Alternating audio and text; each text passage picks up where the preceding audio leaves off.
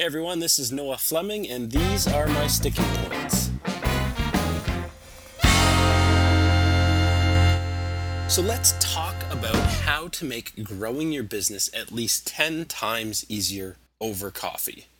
Now, I don't want you to go and meet with them today. I don't want you to call them up and have them meet you at Starbucks for a double mocha frappuccino.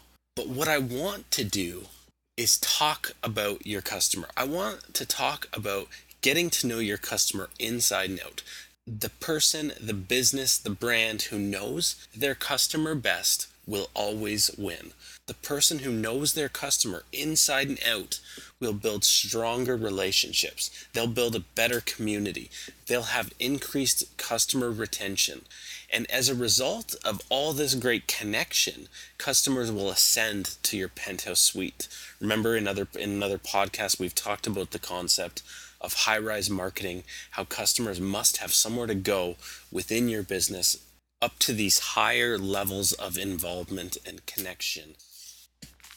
The greater you know your customer, the easier it becomes to create content, create new marketing material, and ultimately you'll improve the quality of those materials for greater effectiveness. You'll see a greater ROI, you'll see better results. So here's what I want you to do grab a coffee, grab a pen, and spend a little time getting to know your customer today.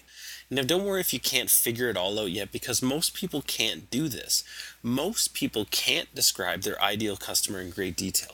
Most people, they slap up an ad without really thinking about that connection, without really thinking about hitting those different sticking points. But I've always said that when you're trying to talk to everyone, you end up talking to no one. So here's a list of questions to get you started on this. And I hope you've got your coffee handy because I've got mine here. Okay. And remember, this is just a small list to get you started. You could add to this. Um, this is just really to get your mind working, get you thinking about this. So, are your ideal customers men or women? How old are they? Where do they work? Do they work? How much money do they make? Are they educated? Do they have a university degree? Where do they live? Do they rent? What are they afraid of? What makes them sleep at night? What gives them that security at night to sleep well? What frustrates them? What type of language do they use? Do they have slang, short form, acronyms that they use to talk to each other? Remember, we've talked a little bit about this in a previous podcast, and we'll talk about it again later. But a lot of brands, a lot of businesses, a lot of communities have very specific language and lingo that they use to communicate with each other. Here's an important one What do they do for fun? Do they read? If so, what kind of books do they read? Do they watch TV? If so, what kind of shows? How about political views? Is there a commonality there? So these are the types of things that you want to know about your customers.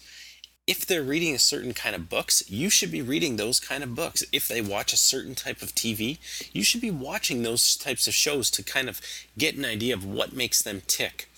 That's a very small list to get you started. And again, we could add a dozen things to that. But what I want you to do is start to think about your ideal customer profile. Here's a simple fact it's rarely the content, the product, or the thing, okay? That's shocking to some people. It's rarely the content, the product, or the thing. It often boils down to the connection and the relationship with the business, the authority, the character, the guru, the brand, whatever it is. Now, let's be realistic about that. Before you go running for the hills screaming at me, does that mean that I'm saying your product and your service and your content can stink? Absolutely not. Heck no. Quality and value to the buyer is always priority number one. But the game changer is when you recognize that retention and keeping customers that stick often has a lot more to do with that connection that you make with the clients than it does with the content or the thing that you provide. Creating customers that stick is often about finding that specific person. Retention problems often stem from a mismatch. We're bringing in the wrong members, they've got the wrong expectations, etc., etc. So that's today's sticking point. Know thy customer inside and out.